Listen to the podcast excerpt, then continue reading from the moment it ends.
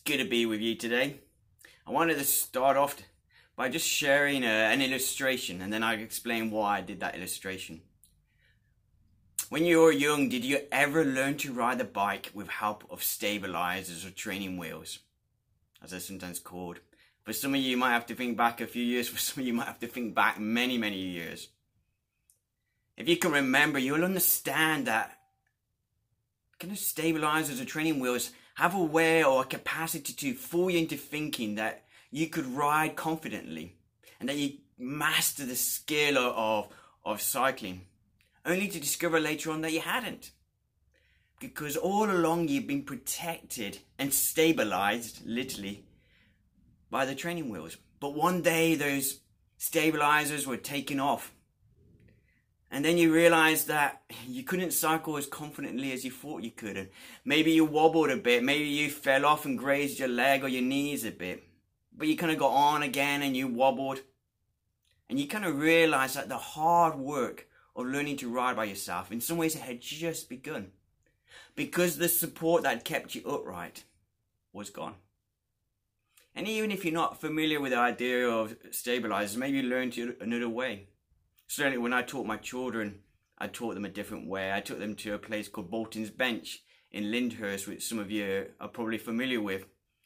And uh, I literally kind of held on to the back of the, the, the bike as they belted down the, the, the hill. I acted as their, their kind of stabilizer.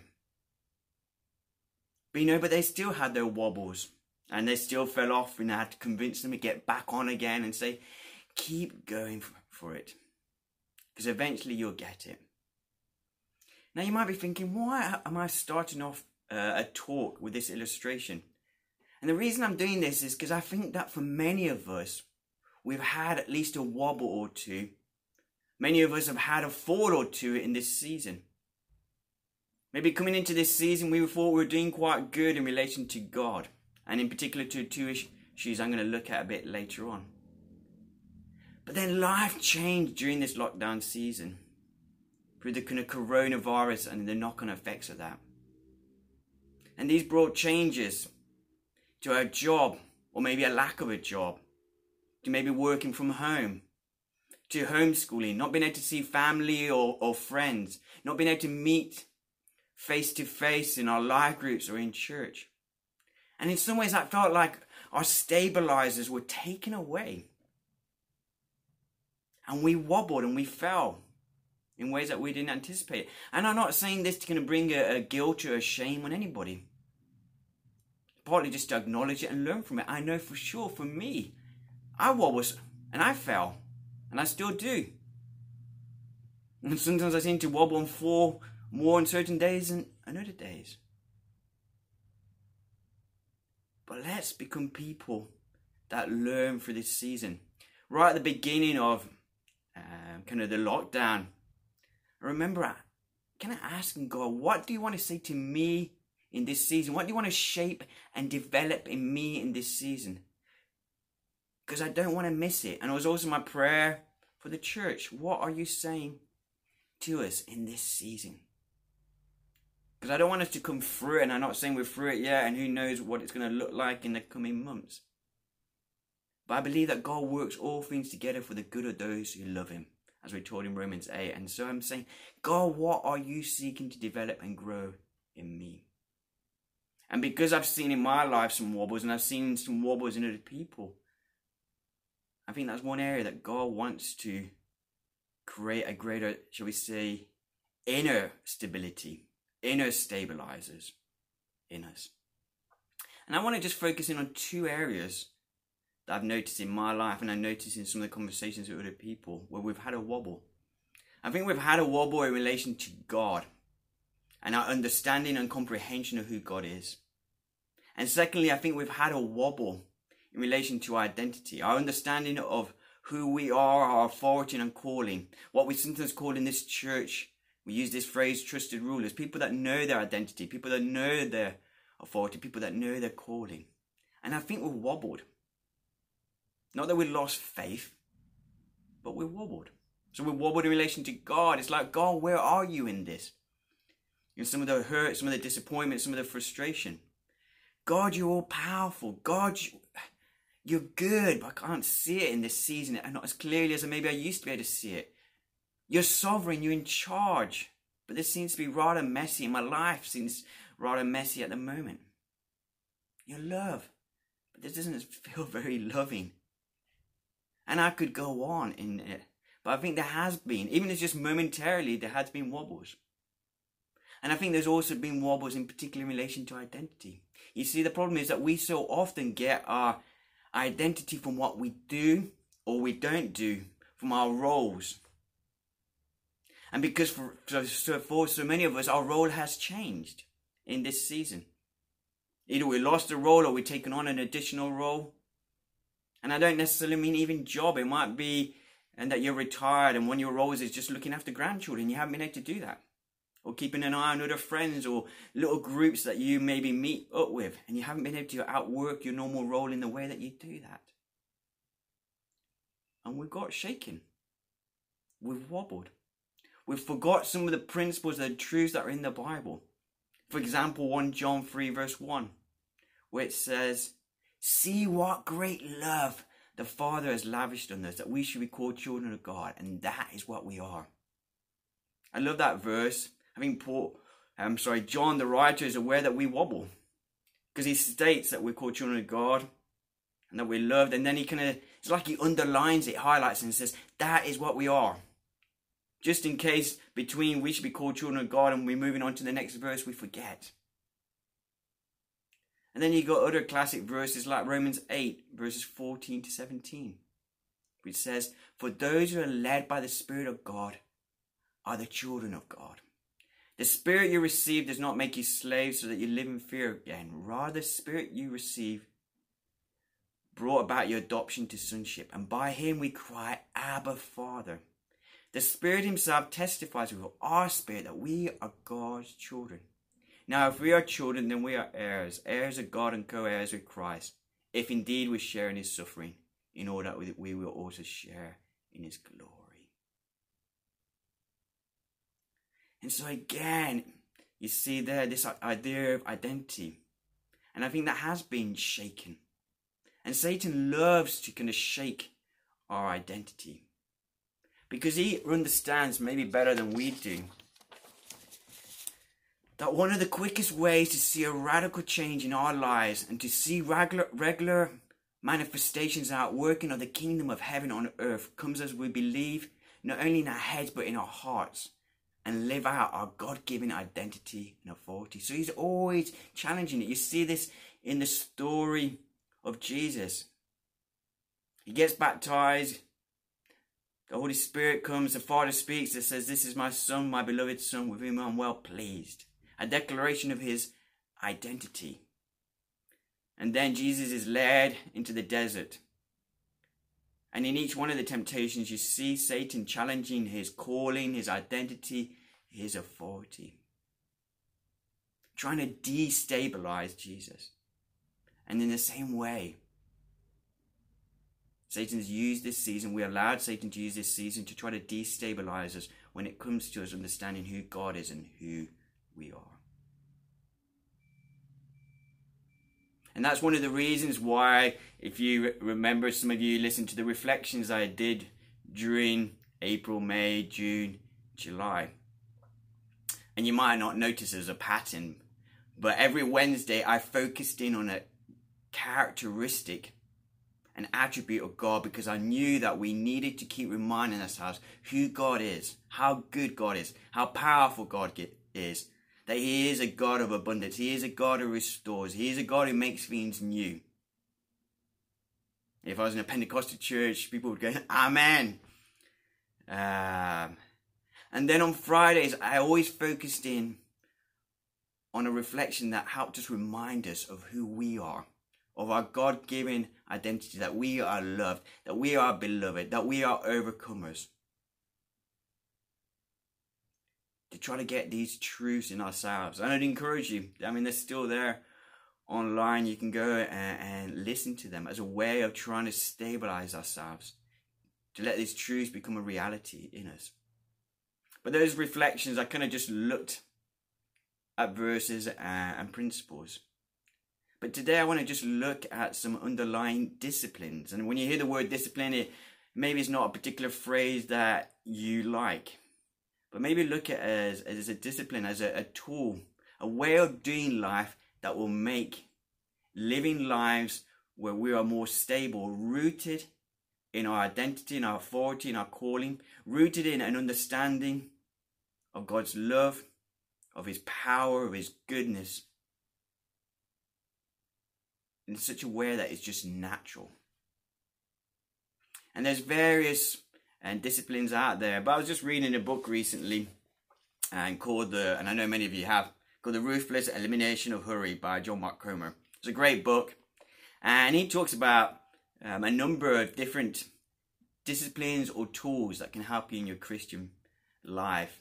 And I want to just focus in on a, a few of those and how it relates to helping us remind ourselves, get these truths of who God is and who we are deeper in us. And the first one is solitude and silence. If you look at the life of Jesus, if you read the Gospels, you notice this thing that happens again and again is that Jesus went away by himself. I kind of referred to it just now that the first thing he did after being commissioned his baptism was he actually went away into a desert, into a lonely place. But this kind of idea you see again and again. Sometimes it's just like half a sentence or a full sentence. And often in those periods of time in Jesus' life where he was the busiest, that's where he went away to be by himself. To have a place of solitude and a place of silence. Now there's two dimensions to silence. There's kind of like what I'd call the external silence, which is just noise going on around you. You know, and it might be children, it might be you, you live quite close, we're not too far from Southampton Airport, and in some ways that's been quieter because there's been less planes flying in and flying out. So that's kind of the external noise out there. But there's also that internal noise, that kind of dialogue, that discussion that's going on in your head at all times. And sometimes that can be really, really chaotic. And when people talk about solitude and silence, they're talking about a space to be still and a silence that's a silence from both the external and the internal noise. Solitude is when you take time away to be with God, just you and Him. You know, in John Comer's book, he kind of makes a difference between solitude and isolation. When he talks about solitude, he says this solitude is engagement, isolation is escape. Solitude is safety, isolation is danger. Solitude is how you open yourself up to God. Isolation is painting a target on your back for the tempter. Solitude is when you set aside time to feed and water and nourish your soul to let it grow into healthy, into health and maturity. Isolation is what you crave when you neglect the former. And so that's what we mean by solitude, is creating a space, being still. And I know that can be very difficult. I, I know I find that hard in this season with just four children being at home.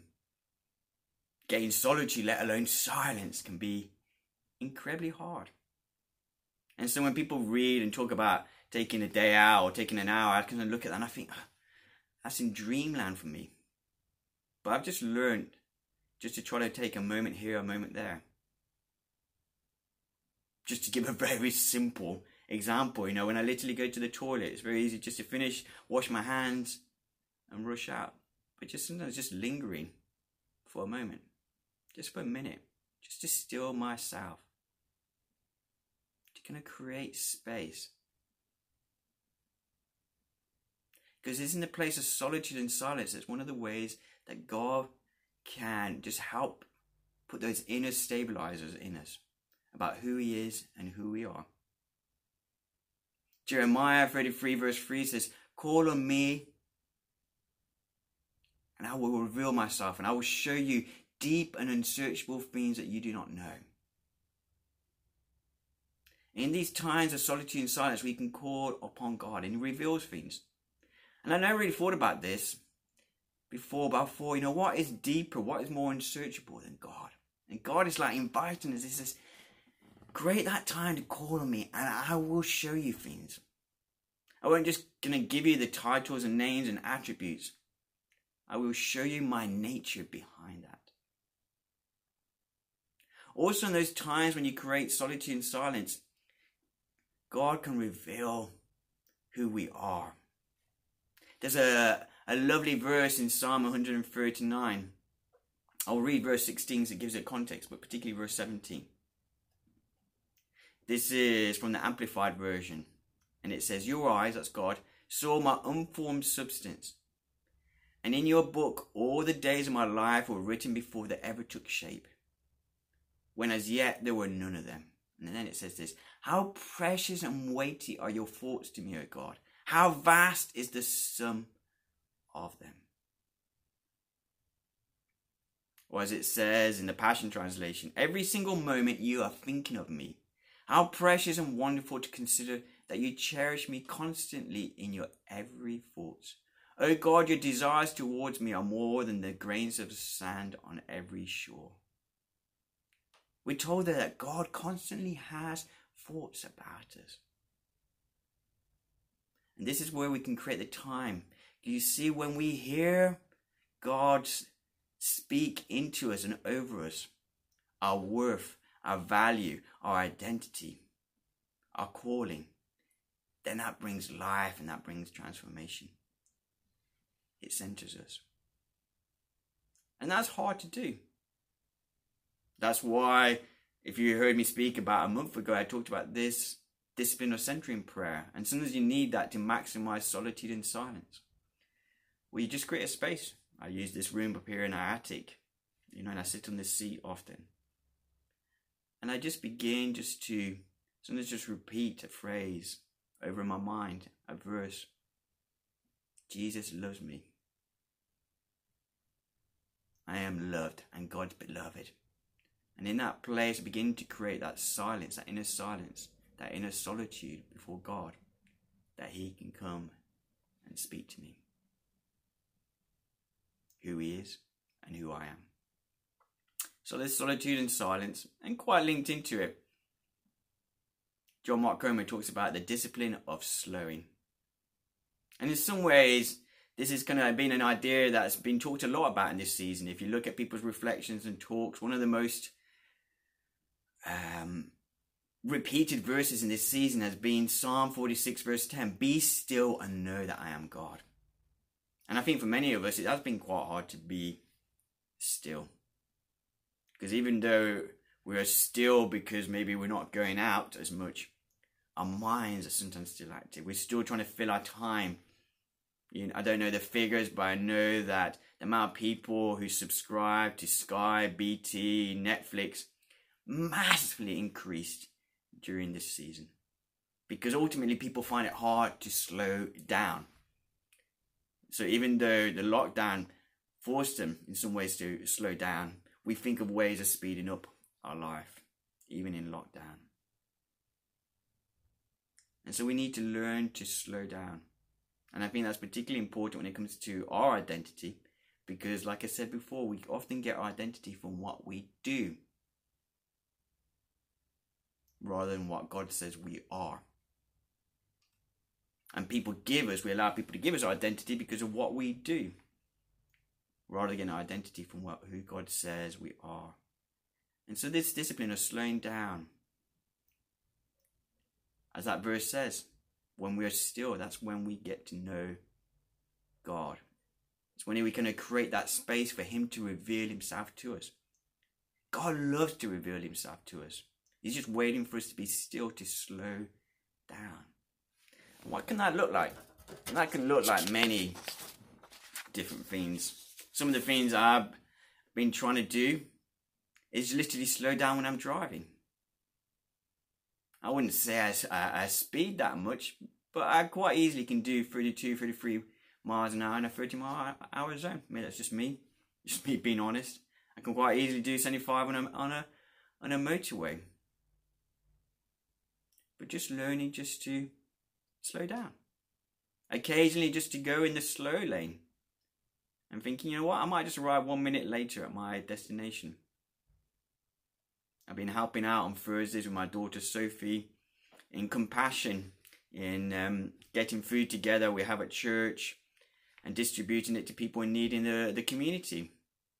And it can take me, I don't know, 15, 16 minutes from my house to get to church. You know what? If I go in a slow lane, it might just take me an extra minute. And so I've been trying to do that occasionally. I keep a journal. And uh, I think because my mind's always thinking. I mean, my mind is just always buzzing with ideas and so, and always jotting things down. And so I tend to write like the way I think, which is kind of slightly messy, slightly fast. And sometimes I just deliberately just slow down just to write in such a way that anybody else, if they did read my journal, could understand what I was writing. Same with reading. I love to read and I can rush through books. As soon as I just deliberately have just slowed down. Even now as I'm speaking, I'm deliberately just slowing down. And I'm just giving examples from my life, but we need to learn to be people that learn to slow down. Because it's in that slowness, in that stillness, that God comes and He reveals Himself to us. And I think individually as a church, more than ever, we need to create time and space to allow God to reveal Himself to us more and more, for us to be rooted in Him, and to allow that space where He speaks His identity, His calling, His authority in and through us. Because who, who, who knows how long this virus might continue? And even if that wasn't there, things are going to happen that will shake us. And the question is, are we going to wobble and we're we going to fall? And maybe we will. But my desire for myself my desire for us as a church is that we wobble less, that we fall less. And this is not just for ourselves, but we need it because that's part of being salt and light in our community. We're all around us. People are wobbling and falling over all over the place. But they can't have those inner stabilizers that we can have. And we can develop this as we develop habits and ways of doing life. So I'm just going to pray and I'm just going to ask God to help us to be people who know who we are and who know who He is.